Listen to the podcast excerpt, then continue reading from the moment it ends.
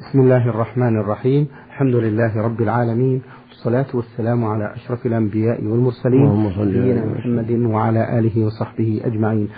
أيها الإخوة والأخوات السلام عليكم ورحمة الله وبركاته. ومرحبا بحضراتكم إلى لقاء مبارك في برنامج نور على الدرب. ضيف اللقاء هو سماحة الشيخ عبد العزيز بن عبد الله بن باز. المفتي العام للمملكة العربية السعودية ورئيس هيئة كبار العلماء. مع مطلع هذا اللقاء نرحب بسماحة الشيخ. فأهلا ومرحبا لسماحة الشيخ. حياكم الله وبارك هذا أخونا السائل أبو عبد الرحمن من الرياض أرسل بمجموعة من الأسئلة. يقول أرجو التكرم بالإجابة عليها من سماحة الشيخ. ما حكم الوضوء للصلاة قبل دخول الوقت؟ لا بأس بذلك. إذا توضأ قبل دخول الوقت لا بأس بذلك. وإذا استمرت الطهارة حتى جاءت الصلاة فالحمد لله. النبي صلى الله عليه وسلم في بعض الأيام صلى عدة صلوات بوضوء واحد. يوم الفتح صلى صلوات كثيرة بوضوء واحد عليه الصلاة والسلام. والإنسان يصلي إذا جمع, جمع بين المغرب والعشاء أو الفجر أو الظهر والعصر في السفر أو في المرض بوضوء واحد. لا بأس يتوضأ الضحى ويصلي بها الظهر أو يتوضأ الظهر ويصلي بها العصر أو يتوضأ العصر ويصلي بوضوء المغرب. إذا استقامت الطهارة ولم يحدث. نعم. بداية حلقة هذه تو نعم. بداية حلقة تو حلقة جديدة. نعم. بسم الله الرحمن الرحيم. الحمد لله وصلى الله وسلم على رسول الله وعلى آله وأصحابه ومن اهتدى بهداه. أما بعد فلا بأس أن يتوضأ قبل الوقت. كان يتوضأ العصر ويصلي بها المغرب أو يتوضأ الظهر ويصلي بها العصر إذا بقيت معه الطهارة. النبي صلى الله عليه وسلم كان في بعض الأحيان يصلي عدة أوقات بوضوء واحد. اللهم صل عليه وسلم. نعم. أحسن الله إليكم سماحة الشيخ. يقول السائل آه، سماحة الشيخ لدينا في الكلية مصلى ندخل فيه ونجلس فيه متى ما نشاء ونفطر فيه أيضا. وقد ينام البعض وقد يدخل الطالب وهو على غير وضوء. ما رأيكم في هذا؟ الواجب عليكم أن تصلوا في المساجد في المسجد الذي بقربكم تسمعون نداءه. الواجب أن تصلوا في المسجد. فإذا لم يتيسر ذلك لبعد المساجد عنكم فإنكم صلوا في المصلى الذي تعينونه وليس له حكم مسجد إذا نام فيه أحد أو دخله ليس له حكم مساجد فله فله ينام فيه والمسجد ينام فيه لا بأس. ولا الحائض أن تدخله ولا الجنوب أن يدخله لا حرج لأن ليس بمسجد المصلى ليس بمسجد. نعم. أحسن الله إليكم.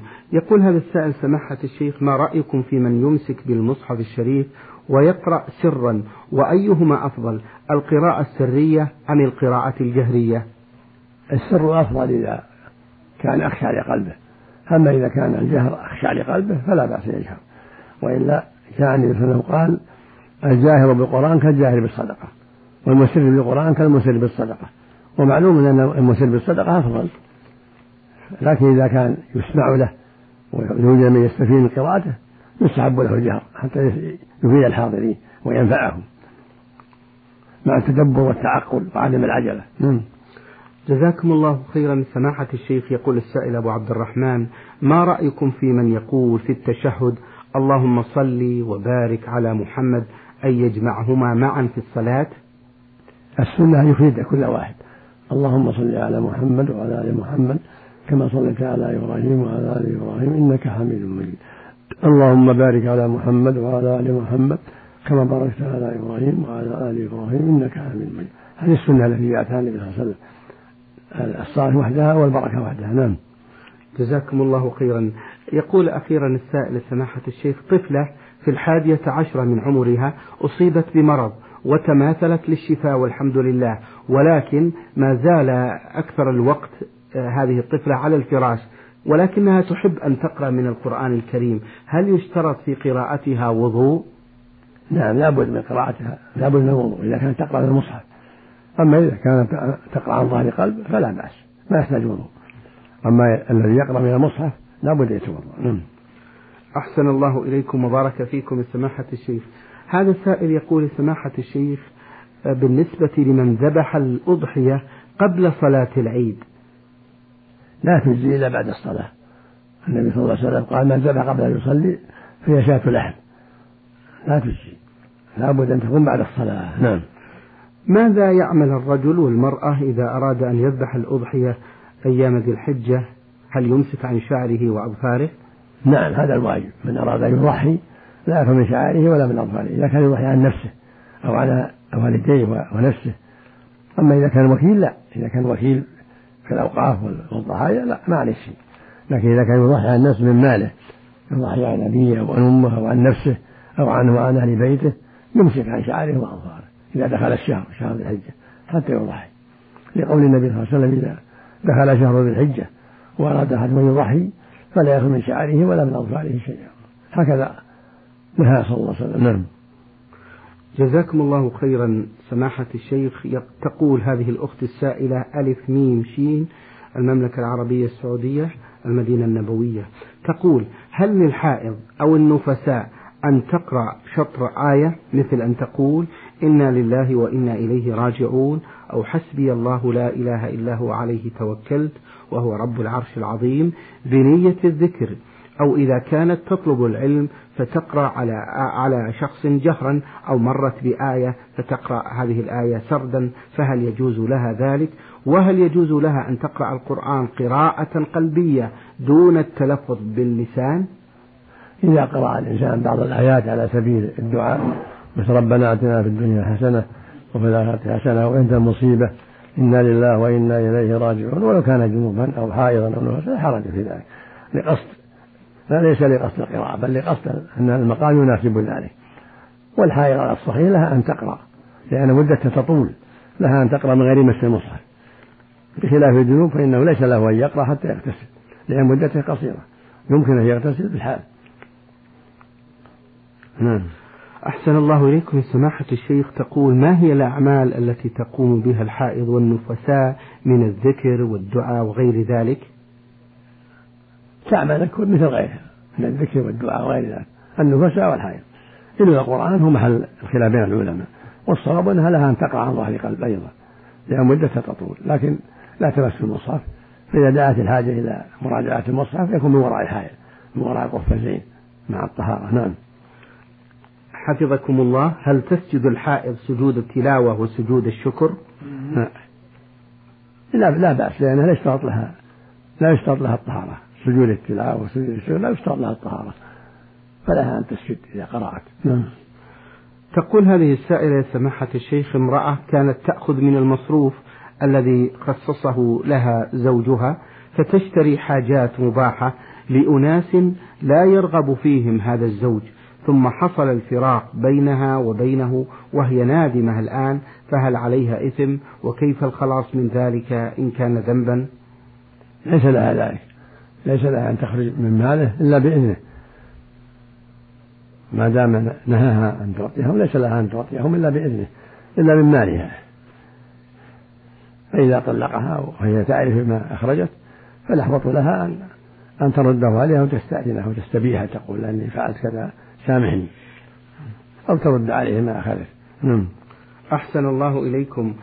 تقول السائلة سماحة الشيخ توفي والدي وترك بعضا من أغراض المنزل ولم يقسمها آه، آه، الورثة. فما حكم ذلك؟ علما بأن العائلة لا يرضون بقسمة الأغراض والوالدة لا ترغب في ذلك. كل ما خلاه الميت هو تركه تركه بين الجميع.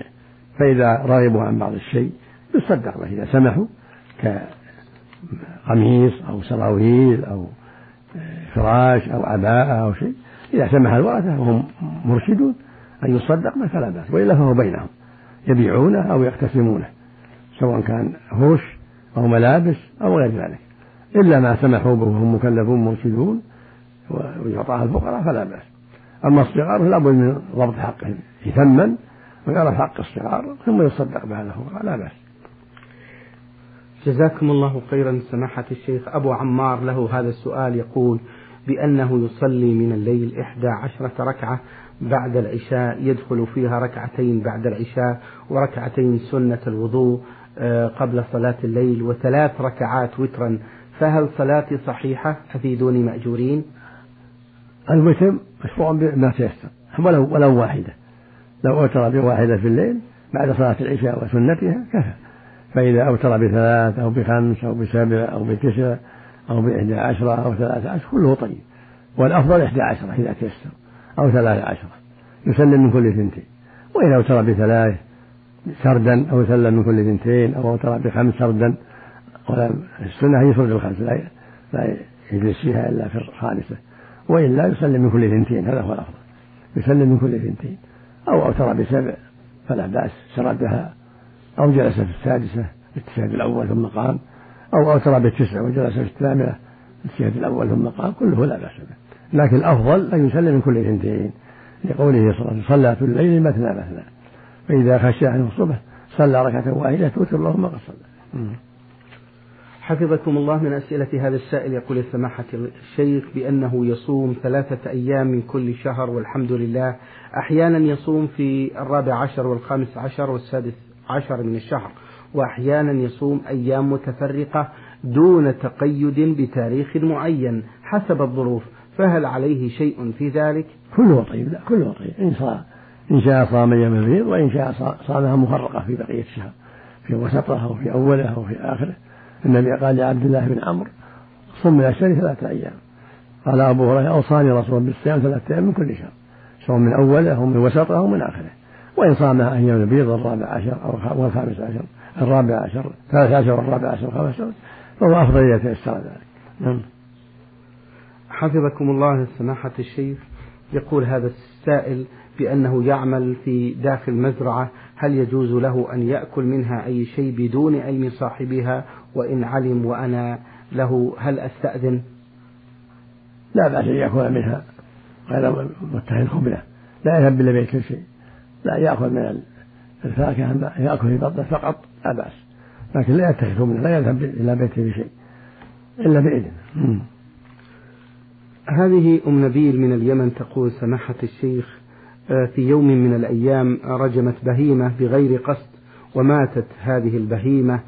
تقول بأن صاحبة هذه البهيمة عجوز هل يلحقني إثم في هذا؟ عليها أن تغرمها تغرم قيمتها لها إلا أن تسمع عنها. عليها أن تغرم قيمتها لصاحبتها. نعم. تقول سماحة الشيخ امرأة تصلي وتصوم وعندها أولاد والزوج لا يصلي ونصحته عدة مرات ولكنه لم يستجب. ماذا تعمل؟ هل يجوز لها أن تبقى معه؟ ليس لها أن تبقى معه بل عليها أن تفارقه وليس لها أن تمكنه من من نفسها وعليها أن تطلب الفراق ولو من المحكمة. يجب عليها أن تفارقه وأن تذهب إلى أهلها. وهي أولى بأولادها منه. الصغار ولا يجوز لها البقاء معه لأن من ترك الصلاة كفر. يقول النبي صلى الله عليه وسلم بين الرجل وبين الكفر والشرك ترك الصلاة نسأل الله العافية. أحسن الله إليكم. أه تقول في آخر أسئلتها السائلة من اليمن أه هناك قبور تزار من قبل بعض الناس فهل يجوز لهم ذلك حيث أنهم يذبحون عندها وهل يجوز أن يأكلوا اللحم عند هذه القبور؟ الذبح عند القبور لا يجوز ولا يجوز عندها القراءة والدعاء. بل يجب الحذر من ذلك بل هذا من وسائل الشرك. وإذا ذبح يتقرب لأصحاب القبور أو دعاهم أو استغاث بهم أو نذر لهم هذا شرك أكبر. شرك أكبر أعوذ بالله. أما زيارة القبور للسلام عليهم والدعاء لهم لا بأس. سنة. يقول النبي صلى الله عليه وسلم زوروا القبور فإنها ذكركم الآخرة. فيها زارها المؤمن يدعو لهم ويسلم عليهم ويستغفر لهم فلا بأس. أما يزورهم من الذبح عندهم أو القراءة عندهم أو للدعاء عند قبورهم هذا منكر لا يجوز ومن وسائل الشرك. فإذا ذبح لهم أو دعاهم أو استغاث بهم أو نذر لهم فصار هذا شرك أكبر نعوذ بالله. أما النساء فلا يزورون القبور يدعو لأمواتهم وهم في البيوت لا, لا حاجة إلى زيارة القبور. جزاكم الله خيرا سماحة الشيخ السائل حمود علي من اليمن صنعاء يقول سماحة المفتي حفظكم الله ما حكم التنحنح في الصلاة؟ لا بأس. إذا دعت الحاجة إلى هذا كان النبي صلى الله عليه وسلم يتنحنح لعلي ذكر أيضا أنه إذا استأذن له تنحن هذا للإذن. فلا بأس إذا دعت الحاجة إلى هذا. نعم. يقول السائل من اليمن هل يجوز عند كتابة الحديث وخاصة عند كلمة الرسول صلى الله عليه وسلم أن نكتب حرف صاد أو صلعا إشارة إلى الرسول صلى الله عليه وسلم؟ وهل نحرك الشفتين عند كتابة كلمة صلى الله عليه وسلم؟ الواجب أن يكتب صلى الله عليه وسلم. أما صاد أو صلع ما يجوز هذا غلط. ولكن يكتب بعد ذلك اسمه صلى الله عليه وسلم. ويكتبها والأفضل أن ينطق بذلك أيضا يجمع بين الأمرين. صلى الله عليه وسلم. نعم. أحسن الله إليكم سماحة الشيخ. يقول ما صحة حديث صلاة بعمامة خير من سبعين صلاة بغير عمامة؟ هذا لا خبر لا أصل له هذا موضوع مكذوب لا على النبي صلى الله عليه وسلم. لا أصل لذلك. نعم. أيضا يسأل يقول جنبوا آه، جنبوا المساجد الصبيان. والمجانين هذا أيضا حديث موضوع مكتوب لا لا صحة له. صلى الله عليه وسلم.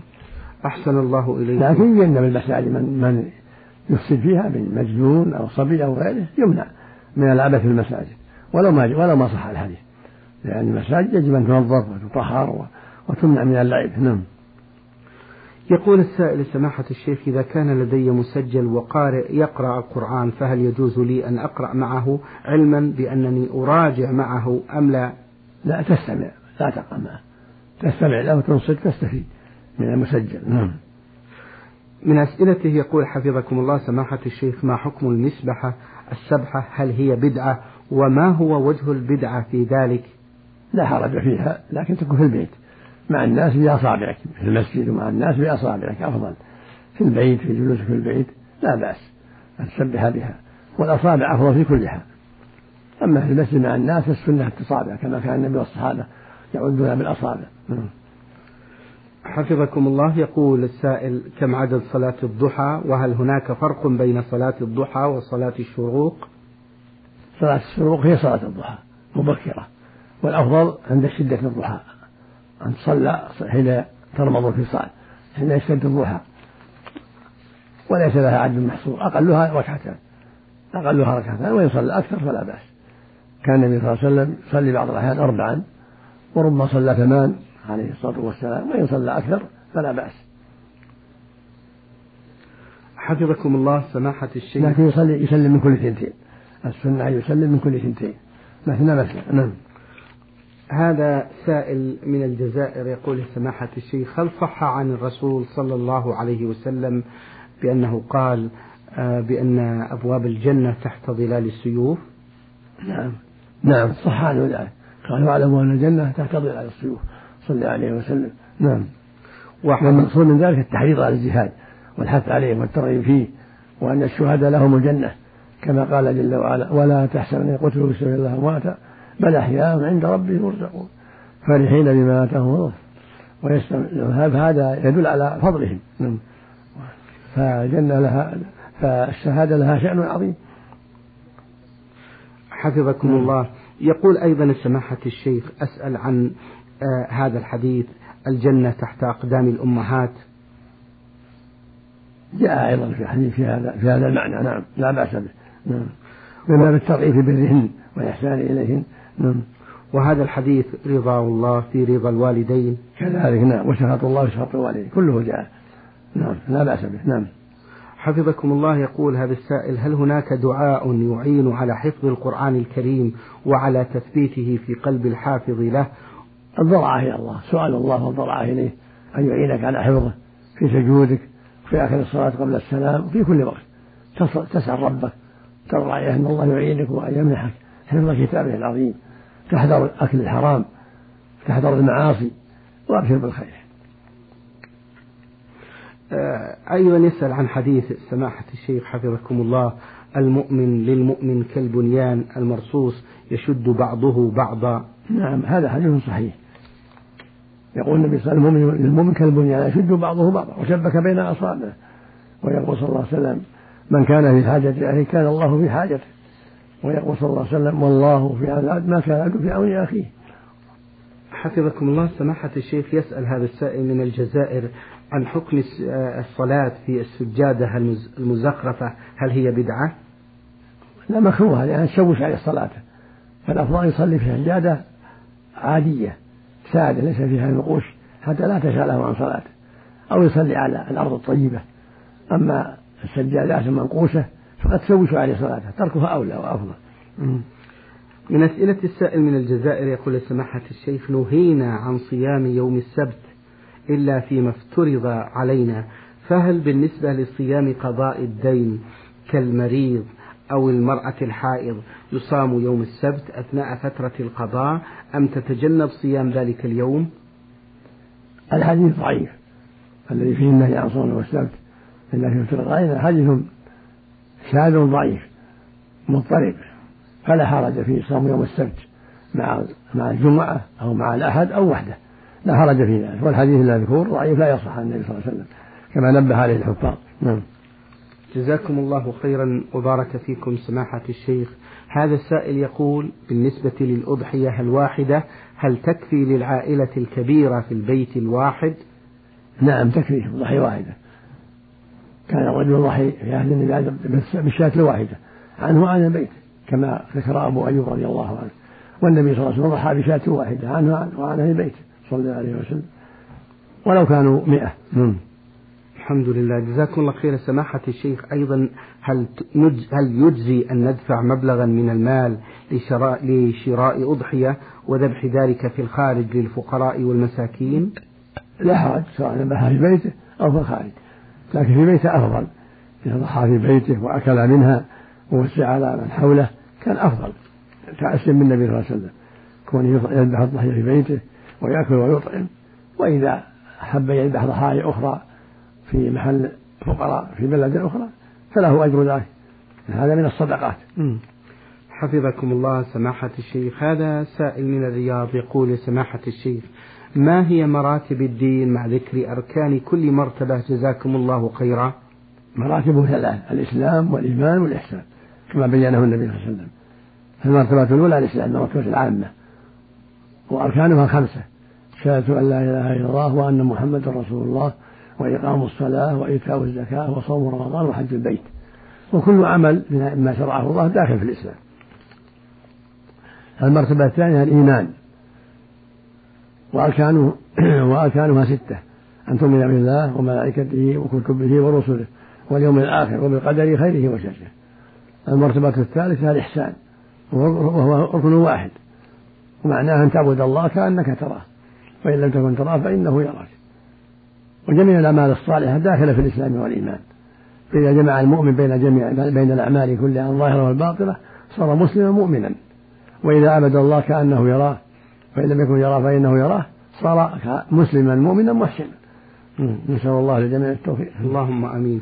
من أسئلة هذا السائل من الرياض يقول ما معنى شهادة أن لا إله إلا الله وأن محمدا رسول الله؟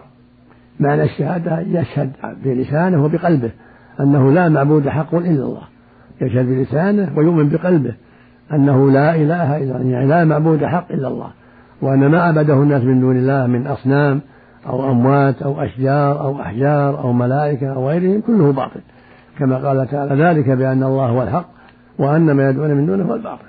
هذا ما شهادة الله أن تشهد عن علم ويقين وصدق أنه لا معبود حق إلا الله وأن ما عبده الناس من دون الله كله باطل. ومعنى شهادة أن محمدا رسول الله أن تشهد عن علم ويقين وصدق أن محمد بن عبد الله بن عبد المطلب هو رسول الله حقا إلى جميع الثقلين جنهم وإنسهم.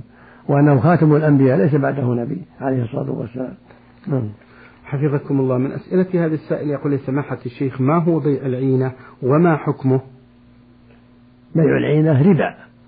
أن تبيع سلعة على إنسان بثمن مؤجل ثم تشتريها منه بنقد. هذه العينة. تبيع عليه مثلا سيارة ستين ألف أقساط ثم تشتريها ثم ثم تبيعها عليه بنقد. تبيعها عليه بأربعين نقدا يعطيك إياه. فالمعنى أنك أخذت أربعين بستين. ربا حيلة السيارة ما حيلة. هذه العينة أن تبيع سلعة بأجل ثم تأخذها من اشتراها منك بنقد. ثم تبيعها عليه بنقد يعني يعطيه نقد ويأخذ يرد السلعة. نعم. أحسن الله إليكم.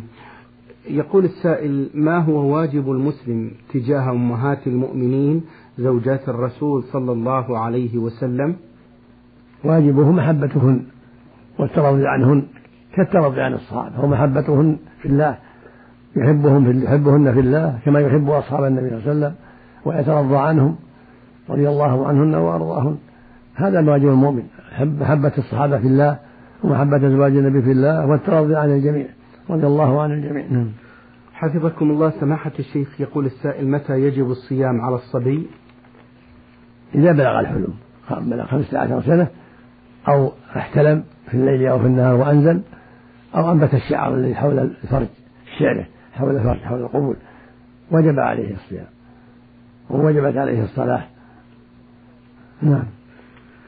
يقول هذا السائل الذي رمز لاسمه بميم عين سماحة المفتي حفظكم الله ورد في كتاب الأذكار للنووي بأن الأذكار المشروعة في الصلاة وغيرها واجبة كانت أو مستحبة آه، لا يحسب شيء منها ولا يعتد به حتى يتلفظ به حتى يتلفظ به بحيث يسمع نفسه إذا كان صحيح السمع لا عارض له. والسؤال نعم. هل هذا وارد؟ هذا هو السنة أن يسمع نفسه. في أذكار الركوع والسجود وبين السجدتين وفي التحيات. ما يصير القارئ إلا إذا أسمع نفسه. إذا تلفظ. نعم. ما يصير قارئ. ولا يصير ذاكر إلا بذاكر. لكن الذكر بالقلب نوع ثالث. الذكر بالقلب والذكر باللسان والذكر بالعمل. فالذكر بالقلب نوع ثالث. يكون على باله محبة الله وتعظيم الله وشكر الله وذكره. لكن لا يكون مؤديا للواجب في الصلاة. إلا إذا قال سبحان ربي العظيم في الركوع سبحان ربي العظيم في السجود قراءة التحيات قراءة الفاتحة. أما كونه ينويها بقلبه ما ينفع أو يقرأها بقلبه ما يكفي. يقول في حديث جابر رضي الله عنه آه، بأنهم عند فتح بلاد الشام كانوا يجدون حمامات متجهة إلى القبلة. قال فكنا ننحرف عنها ونستغفر الله. فهل لا يجوز استقبال القبلة عند التخلي؟ هذا حديث أبي أيوب الأنصاري. نعم شيخ. بعض أهل العلم يراها يرى الانحراف من القبلة ولو كانت في البناء. والصواب أنه لا بأس لا حرج إذا كانت في البناء.